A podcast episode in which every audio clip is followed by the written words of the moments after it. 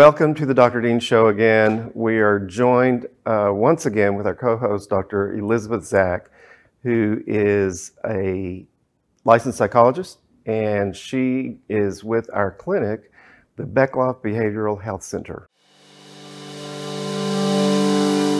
Dr. Dean Beckloff has been working as a counselor with students, families, kids, and teens for over 40 years. As the founder of the Beckloff Behavioral Health Center, Dr. Dean focuses on children and families that need a little extra help via counseling.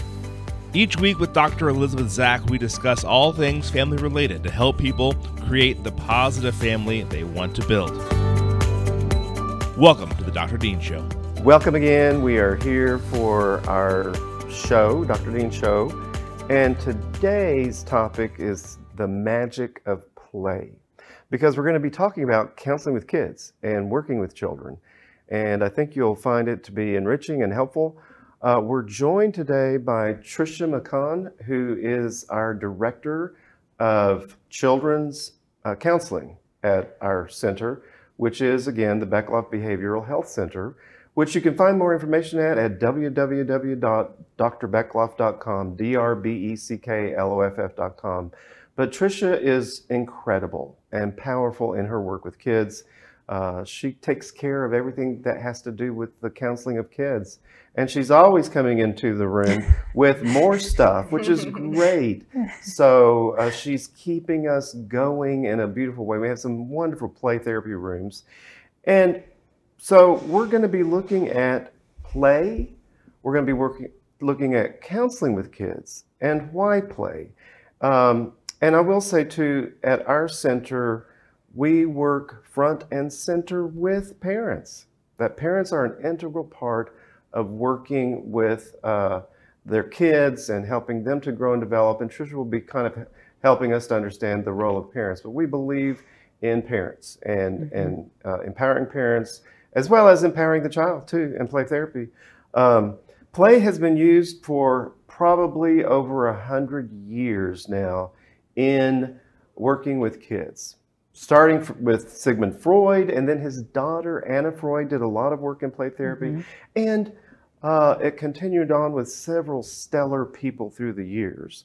And play is almost magical. It's it's like magic when you get in there with a kid and you see what they're doing it's like magic, but really it's not that much off of what we do. We say children uh, that play is their language and the word the toys are their words.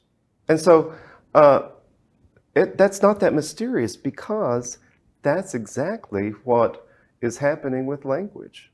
They are symbols that are being manipulated. But it's just different, but it's magical when you're looking at it. So we're going to be looking at the magic of working with kids and working in play therapy. Uh, as I said, Trisha is excellent. And so my first question, Trisha, is, and I hope it's okay to call you Trisha here. Of course, yes. Okay. Thank you for the uh, introduction. why play therapy? Any anything else you would add to that? Oh yeah, absolutely. Um, so as you said, Sigmund Freud was kind of the first one to bring play therapy into the psychotherapy field. Probably the early 1900s um, was when it kind of started. Since then, as you can imagine, it's like evolved um, pretty greatly. And now it's kind of referred to like a large number of treatment models that use play as the foundation, right? They use it as the way to connect the theories to. Um, you know, as adults, we face so many different obstacles in life, right? Day to day. Life can feel so heavy, and that includes our kids too. You know, our kids have heavy stuff too. Um, and yes, the power, yeah, they do. They do. Yeah, they do. Um, and, and they don't have, you know, all the resources as no, adults right. that we have. However, it's still it's still hard for them too because, yeah. I mean, obviously they've got the support of their families. Yes. At least some kids do. Yes. And still, it is hard. And yeah. how do we help them? Yeah. Um, well, through play therapy, you know, we can target so many different types of changes that we might want to see in a child's life. Um, you know, behavior modification, it increases their confidence, their self-esteem, their ability to problem solve and to communicate their needs and their wants and their emotions. And it helps them ultimately better understand their world and their interpersonal relationships and learn so much. You know, they get such a rich vocabulary of language within the sessions. Yeah, Um, one of the things that I think is interesting about play therapy is that research has shown that it, it helps develop language skills. yeah, Uh, it's not, that's not what it's about. Right. But it helps Yeah. development. And so, We've been Real- talking about the development of language skills and how important that is Yeah. for emotional regulation. right. huge, and so huge, huge, huge. play is really foundational in terms of development. I've been up with my youngest grandkid who is six months old. And it's just so interesting to watch her, and she's reaching out and grabbing toys and trying to understand and manipulate those toys. And Yes. yeah. Yeah. Yeah. Um, you know, the quote that you said, uh, it was by Gary Landreth, and he says that toys are a child's words and play is their language, right? When we think about language, we think expression, right? It's a way to to kind of put a tan like it it's a tangible way of thinking about our thoughts, right? And um, there's different ways of communicating and using language speech writing um, it could be a look that you give your kiddo when they're being um, you know or your significant other. Um, it could be from a prayer. So communicating and using language helps us connect with ourselves our world and with everything around us. Um, and then to get a little sciency and brainy it's it helps us kind of go to the prefrontal cortex right and develop that that skill. And the prefrontal cortex is important for you know improving impulse control and problem solving and um, just all kinds of things that we need to develop resilient adults. Yeah, uh, absolutely. so play is the foundation of all that. Well, I It's remember, yeah, we've been talking a lot about that on this Yeah, show yeah. about moving up to that prefrontal cortex and and if you're having trouble with your child regulating emotions, their behavior, that that is the part of the brain that we want to be training and it comes through calmness and calmly bringing them up where they can rationally think and process. I'll tell you one story. Years ago, I had this family come in and they uh, came in for this one problem, but I noticed very early on, and this gets back to the mystery of play. Uh, I noticed very early on the, the little girl began putting a girl on a bed in our sandbox because we always have sandboxes, and then she surrounded them with creatures that were scary. Hmm. And after doing that for a couple of weeks or maybe three weeks, she finally brought in some nice animals that chased them all away. Hmm. Right after that, her parents came in, and I didn't know that she was having problems going to bed. They came in and said, "We don't know what to make of this. This this girl, we've always had to lay down with her, and stay with her, and pat her back, and stay with her till she fell asleep because she was so scared." And we've just been tucking her in, and she's been turning over and going to sleep. it's amazing So yeah I didn't great. even know that was a problem. Yeah. And here we are, yeah the magic of play. I mean, if you think about how many toys there are in the world and how many types of play, the combinations, you know, play therapy is limitless in my eyes when Right. it comes to the combination. I mean, kids who don't have any toys will find dirt and sticks and they'll Mm-hmm. play. It's mm-hmm. universal, it's here, it's global, right? Mm-hmm. Play is everywhere for mm-hmm. kiddos. I grew up in Africa many years ago, 1960, Yeah. in the villages, and children played. Yes. didn't have They didn't have toys. toys, I'm sure. And there was But they played. found things to play with. Yeah. Things that would roll. Yes. Yes. yeah. Yeah. Well, I, cool. I love this topic, I think, and I love the idea that that play is magical. Um, and it can be so transformative. Um, and I'm going to admit that when I first, you know, began in graduate school, play therapy to me Mhm. was talk therapy with toys. Was you know using toys is, as sort of a way to help a kid feel comfortable, to connect, to reduce maybe some of the the nerves Which is true. which is true. Yeah, I mean, when a kid, a lot of our kids come anxious. Mhm. When they walk into the playroom, suddenly Yes. that anxiety resides. So, yeah, there is a point to There that. is there is a piece. Um, I will say that you know even I have an interesting story um, about the power of play therapy. So I'm going to go way back um, when I was about five or six, and my brother uh, was six or seven. So we're talking. Oh, A, few, dating myself. a couple of years ago. 45 years ago. Yes, just a few years ago, when counseling Mhm. therapy was not what it is today. My older brother struggled with separation anxiety, severe separation Mm. anxiety, school refusal. I mean, it, it, it was it, it was pretty traumatic for for my parents, right? For my brother, for me as a you know younger sister. Yeah. Mhm. And they tried everything, and the principal was helpful, and everybody tried to help, you know, my sweet brother. And it wasn't until, shout out to um, Sally Woolrich in Houston, the principal of my, my elementary school, who suggested play therapy. I thought it was the coolest thing. He got to go in and play and hang out, and he always came out with a uh, with a root beer. It was before you know Wow. bottled water, right? So he always came out with a root beer, and I thought this is the coolest thing. And that wasn't fair to you. It was not fair to me. He got to go that, in yeah. and have this special time And get a root he- beer. and get a root beer, and he shared about what they what they did, and to see the change in in my older brother. Mhm. This is when I decided I wanted to be a child therapist Ooh. Oh, that's Nice. fantastic. because of the work that this therapist did Yeah. and the magic that that to me I didn't know what they were doing, but it was so powerful. it is so powerful. So powerful. powerful. and So it transformed. It was Yeah. transformative. completely transformative. Yeah. Absolutely. Mhm. Absolutely. So I guess my question is for people who might think that it really is just talk therapy um, with toys, um, it- you know, a lot of us in the center use um, child centered play Yes. therapy. So I Mhm. guess if you could share a little bit about what that looks like. Absolutely. So, um, child centered play therapy is based on the principles of Carl Rogers' person centered therapy.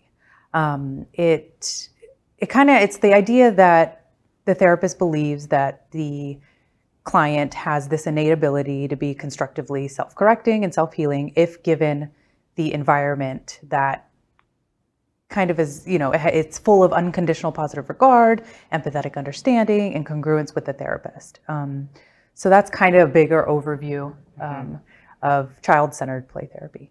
Oh, Some great fantastic. principles behind it. I mean, I didn't know I wanted to be a play therapist until I accidentally took a play therapy class. Uh-huh. It was like, oh, I have to fill in the spot. Like, and my supervisor was like, just do play therapy. I think you'll like it. And the very first class I had, I remember leaving that class and just bawling. And I'm like, this is it. This You- is for you me. found your passion. Yeah, this is it. It was it was so moving. That Um, was me too. Yeah. Uh, when I took my first play therapy course, I had been working with kids. I had been a school teacher Mhm. for elementary age and then junior high, and then um, wanted to get my master's in counseling. And so then I needed to take a course, play therapy. I took. I was like, "This is where I want to be. Yeah. This is where I want to land." I feel like that happens to all the play therapists, you know, that Mm-hmm. it's like a moment in time that you you can feel it. It's a connection. yeah. It's awesome. And I, Absolutely. love you it. know, I have regret. So I was at North Texas with, you know, I the did- home of play therapy, I was too. right? Where Gary Landreth, um, Yeah. you know, his his home, and Mhm. and I look back and think, you know, how did I not take a class from Gary Landreth when I was there? Oh my gosh, I know. and I regret I that so much. You know, I had other other electives and things to to Mhm, fill. mhm. Um, but I think you know, I think you all are very, you know, very. I'm sure feel very lucky that you were able to train under. Oh Yeah. my I'm word! sure. Yes, yeah, it was. that's so cool. So let me ask you, Yeah. um, really a couple of questions. One of them Sure. is, um, what kind of age range are we Yeah. talking about? Because, like, do you do babies? now, now, my six-month-old was playing. She was oh, playing. absolutely. Yeah. yeah. Um, but how? How? What are the? What's the age range? And then, what does a session look like Yeah. when you're with a kid Mhm. in session? What does that look like? Yeah. So the age range is typically from three to about 11 or 12 ish for, for traditional like play therapy. Um, and sessions look very non directive. The, the child is leading and the therapist is following. And we'll get into more details about kind of the, the deep, like what the therapist is there for and what they're doing. Um, but each session is typically about 30 to 50 minutes. Um, the younger the kiddo, the more like if it's a three year old, I do about 30 minutes. Um, and then the older they get, we get to that 50 minute mark. Um, so yeah. Um, and is there anything else about the session itself that you would uh, add to that? I know you're going to get into strategies. but Sure, sure. It's just you with the kid. So yeah, so the therapist and the child, And toys. and And toys toys. and Yeah. sand and you know the kind of that limit limitless thing that I talked about when a child walks into a playroom. It's you know it's magical, like you said, and so um, you know the possibilities are endless. And sometimes they'll engage you in your play, and sometimes you're never engaged in the play, but you're providing meaning and language and and thoughts and feelings and Ex- all that Exactly. fun stuff. Yeah. So not just going in and saying we're going to play this. Yeah. Hey, play this. I'm just going to sit and over I'm going to sit and watch you. Yeah, Yes. yeah, Yes. So yes. maybe you could share a little bit about, you know, what are some of the strategies that, absolutely. that you would use? Um, so one of the biggest ones is tracking, and a good way for me to describe that is if you're missing your favorite football game and you're on the road and you got a you know five hour drive, you're going to turn on the radio and listen to that to that football game, right? And it's going to feel like you're there.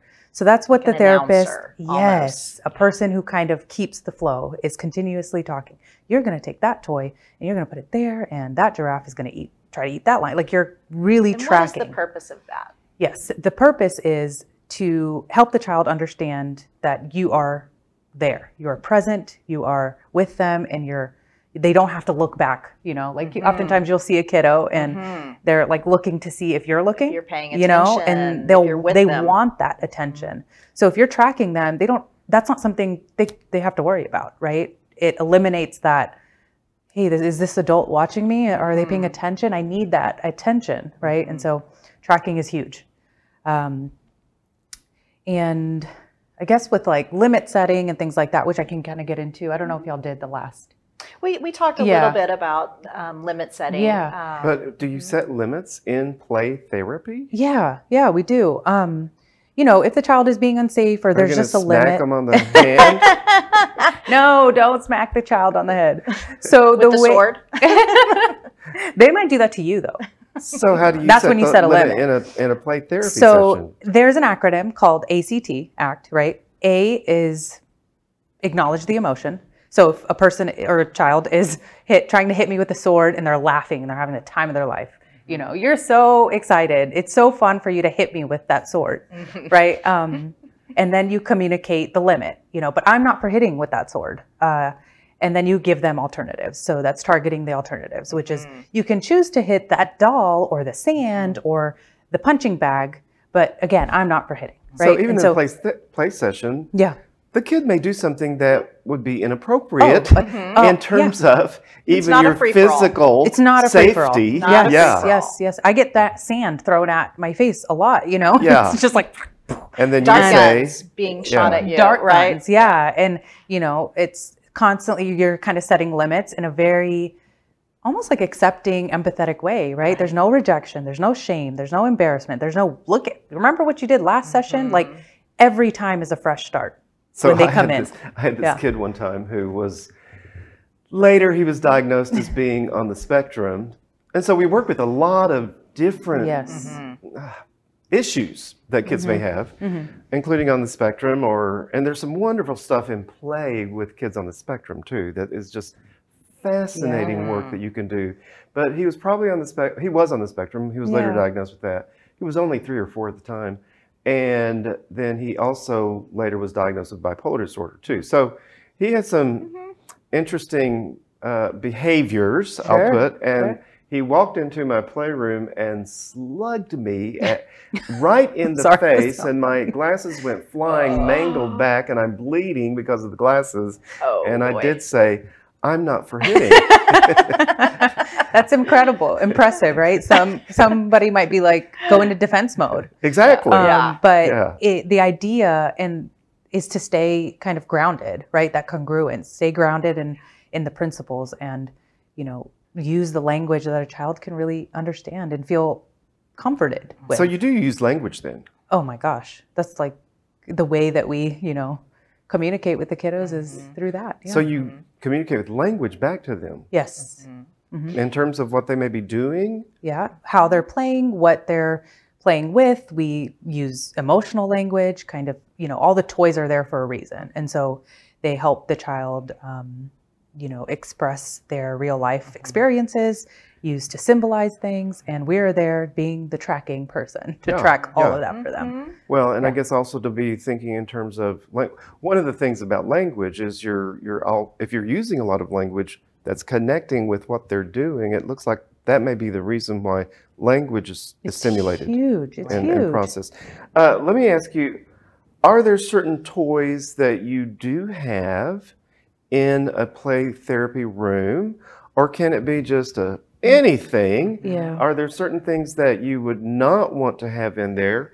Um, what are the reasons for maybe the toys and what you're trying to to have accessible to the child? Yeah. Um, so the idea is that you know there are specific toys. They're they help a child kind of process their emotions. So they should be able to symbolize you know that aggressive behaviors, angry behaviors, just family relational type stuff. And these are they kind of help us understand children and themes, right? And it's not a free for all. We don't just add any toy that we see.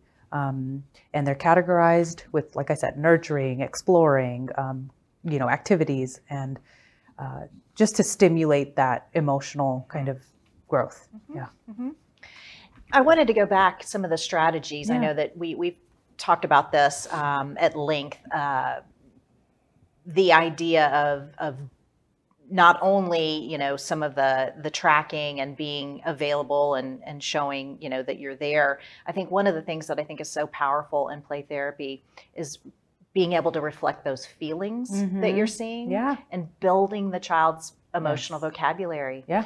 I, I love being able to to see a little one that you know language hasn't quite developed, and maybe they're struggling with um, you know uh, putting a toy together and they're getting real frustrated, and then being able to reflect that right. Yeah. You know this is frustrating that you can't get that Yeah. to work the way you want. Yes. And I think you know I, I hear that from from parents a lot is is you know I know that you play, but I've also noticed that my child is able to use feeling words. Yeah. And so maybe you could share a little bit more about that. Absolutely. Um, you know, we use a ton of feeling words, good ones, you know, the not so fun ones. And as they're playing, we we help them understand their emotions and what it might be. Right? It's a point of connecting um, with a child, trying to get them from the lower part of the brain to the upper part of the brain, and use more reasoning and regulate um, in a better way. So, kind of that example. Um, you know, I have kiddos like we have Play-Doh in the in the playroom, right? And so it's hard to open the Play-Doh cap sometimes, and kiddos have a hard time. And you see a kiddo struggling, like you said, and you're like, "Oh, that's really hard," you know. You're, and then you see kiddos like trying to look at it, trying to figure it out. And in that moment, I think that's so important to voice that you're mm-hmm. figuring it out, you're mm-hmm. trying, even though I know it's just a little Play-Doh thing, but they're trying to figure out how to open it, right? And if you mm-hmm. jump in and just do it for them, that is doing for a child what they can do for themselves.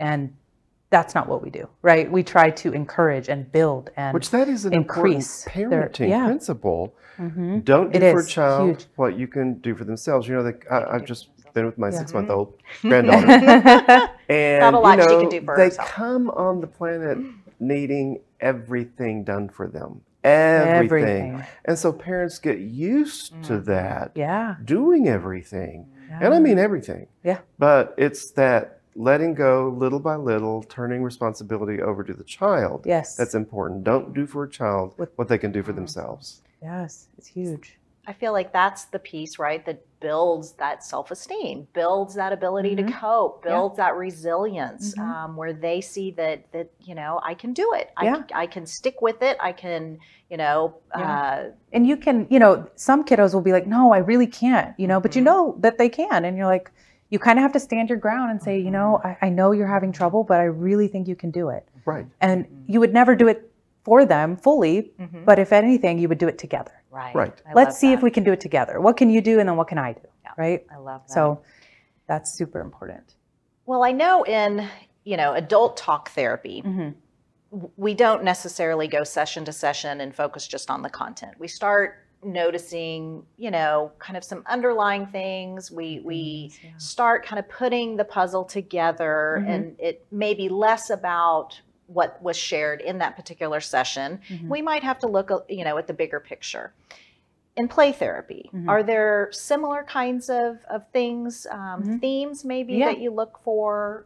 Yeah, absolutely. Um, there's definitely a ton of themes. Um, I think some of the big ones I really want to talk about. Um, the first one is kind of like power, control, um, and kind of needing that. You Yeah, know, it's a big children Mm, it's a big one. children um, are told what to do all the time, and and it's that's how it's supposed to be for them. But it can be a very powerless feeling, and so um, power and control can look in session like hero versus villain, right? The oppressor versus the oppressed, and I'm the boss, and you're going to sit over there, and I'm going to take you to, you know, just Mm-hmm. very trying to get that authority and trying to make decisions. Um, that's a really big thing we see almost all the time. You know, it's a big one. Um, and some nurturing type themes and family relationship type themes are huge. Um, you know, a parent's attachment and relationship with their parents comes out in play. You know, they'll mm-hmm. play out their parental roles, and you kind of get an idea of their inner world, right? You know, a child will come in and play out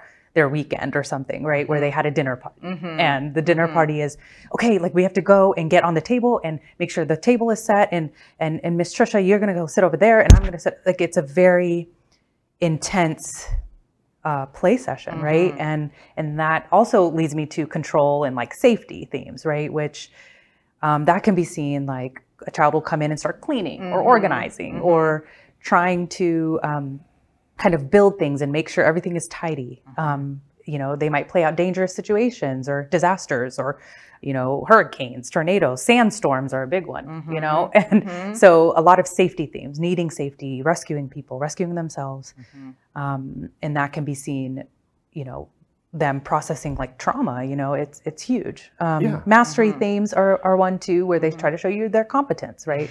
And try to show you that they can do it. They can put that ball over there, or they can scoop the sand and pick up the entire bucket.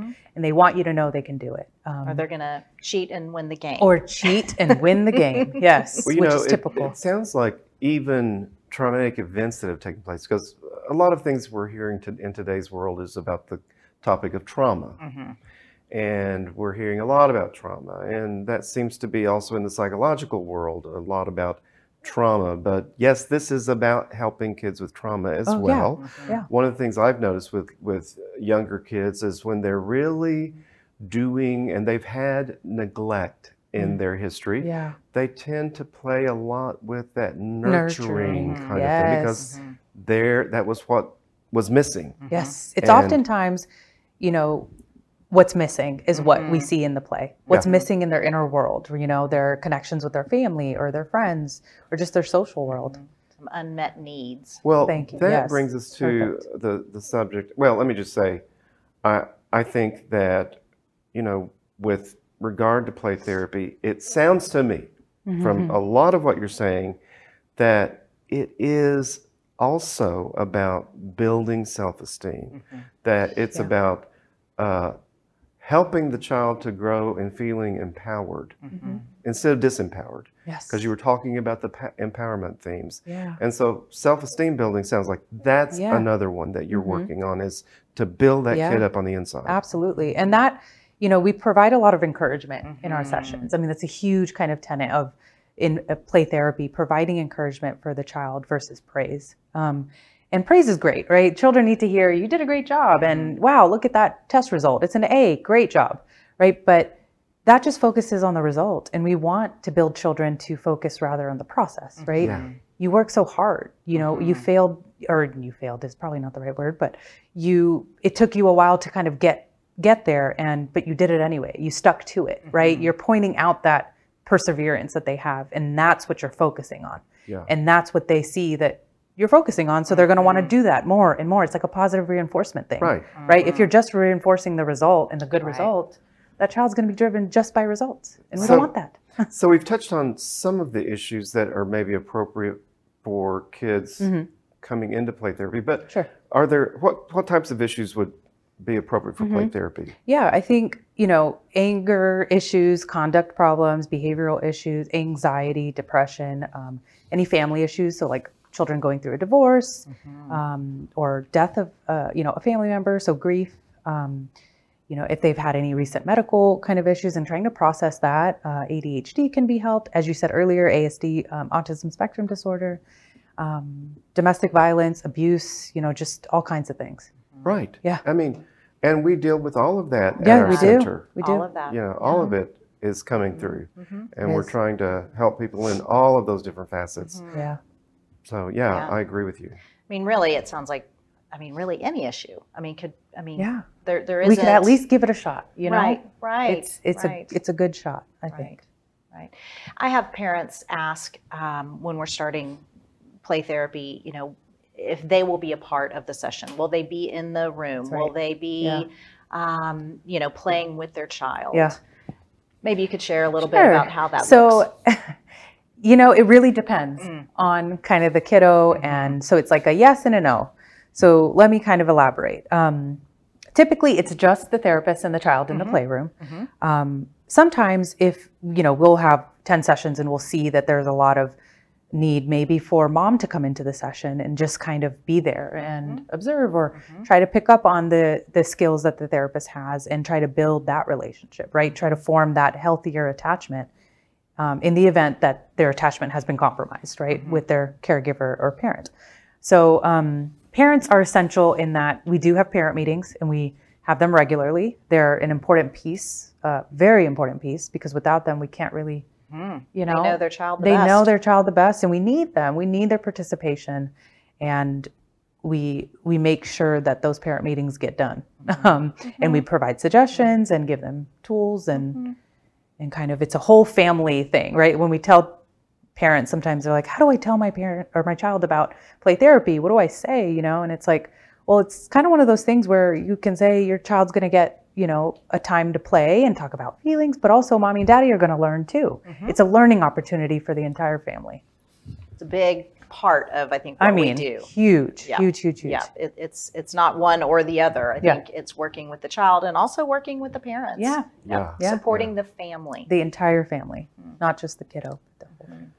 So, um, and then in terms of, I know if I, I, I do something called filial therapy. yeah uh, which is another way to involve the parents. And I'm Mm-hmm. currently working with someone that I'm doing that with right now. awesome Can you tell us a little bit about what filial therapy is? Yeah, absolutely. It's when um, the therapist can train and kind of supervise parents on child centered play therapy and help them to do those sessions at home, you know, and away from the play therapy with the actual therapist, right? It helps to build, like I said, that attachment, helps to repair relationships between parents and child. So it's it's not like when the damage is done and you're like, oh, well, now we can't recover. Mm-hmm. No, there's always recovery. We can always go mm-hmm. back, mm-hmm. you know, and repair those relationships and those attachments.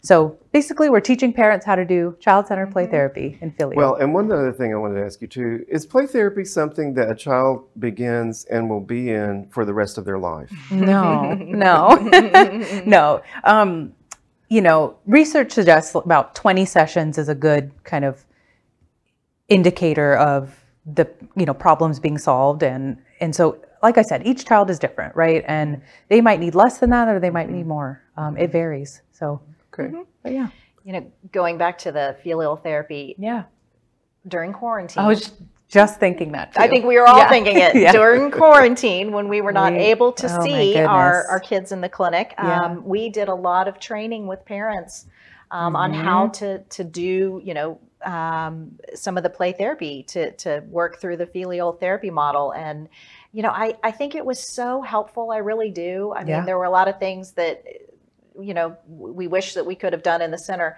but to give parents that opportunity Mm-hmm. to have that intentional time yeah and to learn how to connect with their child and put their phone away and Oh do gosh, some yes. of that, you know, carving out of that intentional time to play. I, I think Such that a was good point. I think it was so powerful and Yeah. and I love, you know, even still, I mean, you know, teaching parents to do that because I think you know, we're so busy, right? Yeah. I mean, we we all are just busy in our lives and our kids are busy and to find time to carve out right and and to have especially with our younger ones um, you know an opportunity to play and use some of the strategies um, i think it can be very powerful for for parents absolutely yeah. I wanted to ask um, so talking about little ones Yeah. what about our teens and tweens? So you know i have many of, of the teens and tweens um, that i work with and we have at our center um, incredible activity rooms. We have pool table, we have ping pong, we have foosball, basketball, so many great, you know, different different um, opportunities. Um, is that play therapy? Is that So I would say that's more like activity therapy. Okay. It's more directive, right? You're using those activities, arts, crafts, sports, games, puzzles, you know, to Mhm. connect with the with the child. I mean, I have some teens too, and you know, we'll we'll be playing ping pong and and we'll be talking, right? And that's kind of how they come out of their shell Mhm. is having something. You know, I, I had a kiddo last week came in and uh, she's a teen and she's like sitting on my couch, but she's like, I need something to fidget with. Can you please give me mm-hmm. something? Right. So then I, I kind of mm-hmm. throw her something and, she, you know, doing that helps her. She's talking and she's looking mm-hmm. down and fidgeting. Right. And so it's, it's just important to, you know, activity therapy is great too. It is It's so awesome. much fun working with kids, I think. Yes, it because is. I've had kids upside down on the couch because that's what they needed to do. That's what they got to do, And you they know? got, then they were talking and Mm-hmm. bouncing on the trampoline, Yeah. bouncing, bouncing, bouncing, yes, and talking. Yep. and I Yep. I had one kid I was playing um, ba- uh, not basketball ping, ping pong with, Uh-huh. and she every time I, she would get into some pretty deep stuff that she was talking about. Yeah. Um, her parents were divorced, and she was talking about how, how difficult it is and Mm-hmm. challenging. I tried to stop so that I could focus attention on her, and she'd say, "What are you doing? Keep playing." And as Yeah, long as I was playing, She she, was share. talking. Yeah. Yes. Mm-hmm. Uh, mm-hmm. obviously, same thing with playing pool with teenagers. Mm-hmm. Same thing. They can talk when they're doing something where it doesn't feel like the spotlight is on top of them. I'm gonna say we are so privileged here today Yes. with uh, having Trisha here today, Trisha Makan.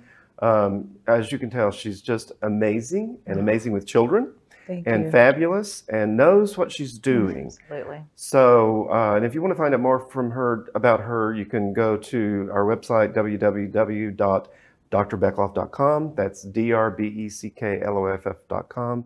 Again, thank you. Thank you for our wonderful licensed psychologist, co-host, Dr. Elizabeth Zak, who, uh, as you can tell, helps us with lots of contributions and helps us to keep things together. since she is also the director of counseling services at our office as well. Yes. And thank you again. Of course. Thank you for having me. It was- Okay. It was, yes. good. Yeah. And that's it.